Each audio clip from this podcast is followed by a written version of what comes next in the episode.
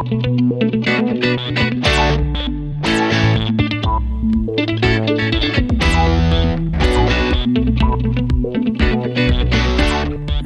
welcome or welcome back from wherever and whenever you're listening. This is the My Guest List Pod Review and Recommend Show, the companion to my interview show I do every other week that you can get right here on the same feed. If you would like to get in contact with me or submit suggestions and ideas for the show, can get in touch at My Guest List Pod pretty much everywhere you look. All the links are also in the show notes, so you can check there as well. So, the review and recommend episodes I have done so far have all been of shows that I've listened to for a long time or that I've found a while ago. And while I may not listen to them regularly now, I still find them entertaining and check in from time to time. But today I'm going to mix it up a bit and R&R a podcast I found only recently. But it has quickly become a firm regular in my listening rotation. In saying that, I, I think this show has had quite an impact on a lot of people and I'm happy to spread the good news some more. Xander and Stone, the science and supernatural podcast, is part of the Paranormality Network and, as the name implies, is a show about all things that go bump in the night or appear in the sky, the woods, the sea, or are part of myth and folklore in some way. All the weird and wonderful things that make the world so interesting. They put it as such.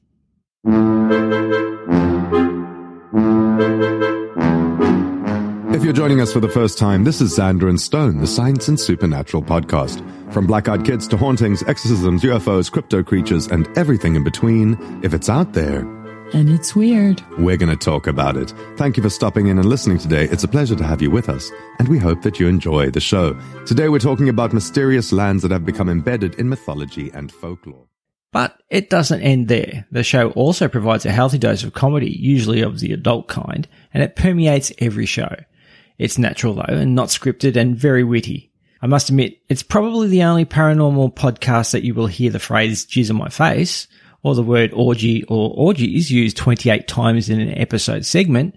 And no, that segment wasn't even about orgies. However, if thorough research and a considered analysis of a given subject is what you seek, then you've also come to the right place. Especially if you want something other than just a retelling of the known facts. Xander and Stone often postulate the possible reasons why, how, or even if something actually occurred, providing some intriguing theories. One of their latest episodes regarding lost civilizations is one that stands out in my mind as a show that has some great alternate theories surrounding these ideas. The two cover a myriad of topics though. But, and this is an important point, the hosts of the show are nearly as intriguing as the topics they present. Jenna Stone, aka Stone, is a scientist from Arizona who had been living in China when the podcast started, but now resides back in Arizona in the States. She has a sultry voice and, as I recently discovered, is a recipient of a Fulbright scholarship. Now, to be honest, I had to Google what a Fulbright scholarship was, so here it is. Via the program, competitively selected Americans, citizens, including students, scholars, teachers, professionals, scientists, and artists, receive scholarships or grants to study, conduct research, teach, or exercise their talents abroad. The program was founded by United States Senator J. William Fulbright in 1946 and is considered to be one of the most widely recognized and prestigious scholarships in the world. So pretty impressive. And she uses her talents to provide in-depth research and a balanced, sometimes skeptical attitude to the topics in question. Alexander Zweig, the Xander component of the podcast, on the other hand, is a Chinese speaking South African living in China. Outside of his day job, he is a voice actor and voiceover artist, a talented Canva artist. Check out their Instagram page. It's amazing. And he also has a PhD in ufology. And just like Stone, his research is detailed and comprehensive, and the two have a fantastic dynamic and bounce off each other seamlessly.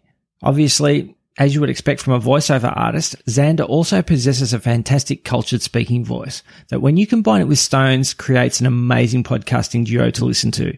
Here are a few excerpts from their show to give you an idea of what I'm talking about.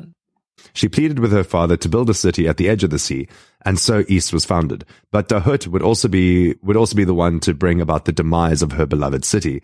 She is said to have loved I love this. She is said to have loved orgies that angered the gods. Because, you know, some orgies don't anger Oh. gods. Some some orgies make the gods happy. Some they're ambivalent about and they couldn't give a shit. Some of them piss them off. So you know, pick your right orgy, pick the right orgy. You're going to an orgy, make sure it's the right one, not the not the, And the right that- audience. yeah, right. Yeah. so she is said to have loved orgies that angered the gods, often murdering her own lovers when morning came. Busy lady. Um, eventually, That's probably what really upset them. They were wasn't the being honest. orgies? It was all the murder. Maybe it was all the murdering. They never focused a little too much on the. Carter felt that the object was self-illuminated and not solid in nature, which I think is very interesting. Self-illuminated and not solid in nature. Uh, Carter's report indicates that it was a witness. Uh, it was witnessed by about ten or twelve other people, and was in view for ten to twelve minutes before it passed out of sight. So even a president has reported on having, you know, encounters with UFOs. And of course, you know, we need to talk about or we need to mention the uh, astronauts who returned from the NASA the Apollo missions. Which was published in 1539 by Swedish writer Olaus, Olaus Magnus, depicts Thule as lying just northwest of Scotland's Orkney Islands, surrounded by large sea monsters. The ancient Roman poet Silius It- Itali- Italicus, Silius Italicus. Sounds like a, it sounds like a font you would choose. Yeah. Sounds like a font you would choose for your PPT. Silius Italicus. Uh, he said that the people of Thule painted themselves blue when they went into battle on chariots. They hunted bowhead whales, the sea monsters that Magnus was probably referring to, as well as, as seals, and used every part of the animals that they caught. Their homes were made of whale bones, and their clothes were made from seal skin, which kept them warm and warm. So after the Navy had their big Tic Tac uh, video released and they didn't have any permission to do that, everybody was a buzz about what, what is going on in the water. And so it became this big mystery of, of, uh, they figured out that one in five UFO sightings actually occur near water or from the water. And that's a pretty high percentage when you think about It is, how much we're seeing. also if you consider how much of the Earth is covered in water, like it might just be that it's it's very difficult to be far away from water. Like if you're not one of the landlocked states of in like you know in the middle of the Like United Arizona? States- like Arizona, like otherwise you're, you're pretty much because there's there's USO um, reports from like the Great Lakes, like Lake Michigan and all those places as well. And if you're anywhere along a coastline, anywhere near water, then but anyway, not to discredit it. I guess not it's a 70, I guess it's a 70% shot Yeah, there. So in fairness, Yeah. Um, but, but the, uh, the government for the most part has, and, and science has attributed it to clouds or haze Bullshit. to, uh, expert, ex, Like I mentioned before, the research is always top notch and the show production values are similarly high quality. Even with Stone now being a remote co-host, the audio quality is always of a consistently high caliber and it doesn't diminish her alluring voice whatsoever. Their shows are intriguing and thoughtful. Their voices are more than just easy to listen to, they're soothing. Their Instagram is beautiful and they're naturally witty. What else do you need? So if you like shows about the paranormal and you like to laugh, then this should be your next podcast to listen to.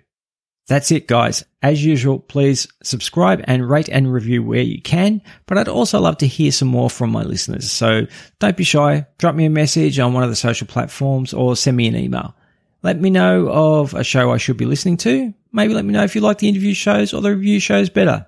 Also, if you're a podcaster, I recently signed up for a service that aggregates all your ratings and reviews from a number of sources and displays them for you in one place. Not only that, but they also offer a link for your podcast that automatically displays only the rating and review platforms compatible with your listener's device. So people don't have to wonder or search for how and where they can rate and review your show. Go check out mypodcastreviews.com and I'd be grateful if you could please use my affiliate link that you can find in the show notes or on my link tree. So when you join, they know who sent you. And as a bonus for anyone that is still with me this far, next week's interview episode will be with Sean Lyons from the New York based podcast, The Sean L Show. And it's a fun one. See, there are benefits to listening all the way through. Anyway, thanks again for listening, and I'll chat at you again next week.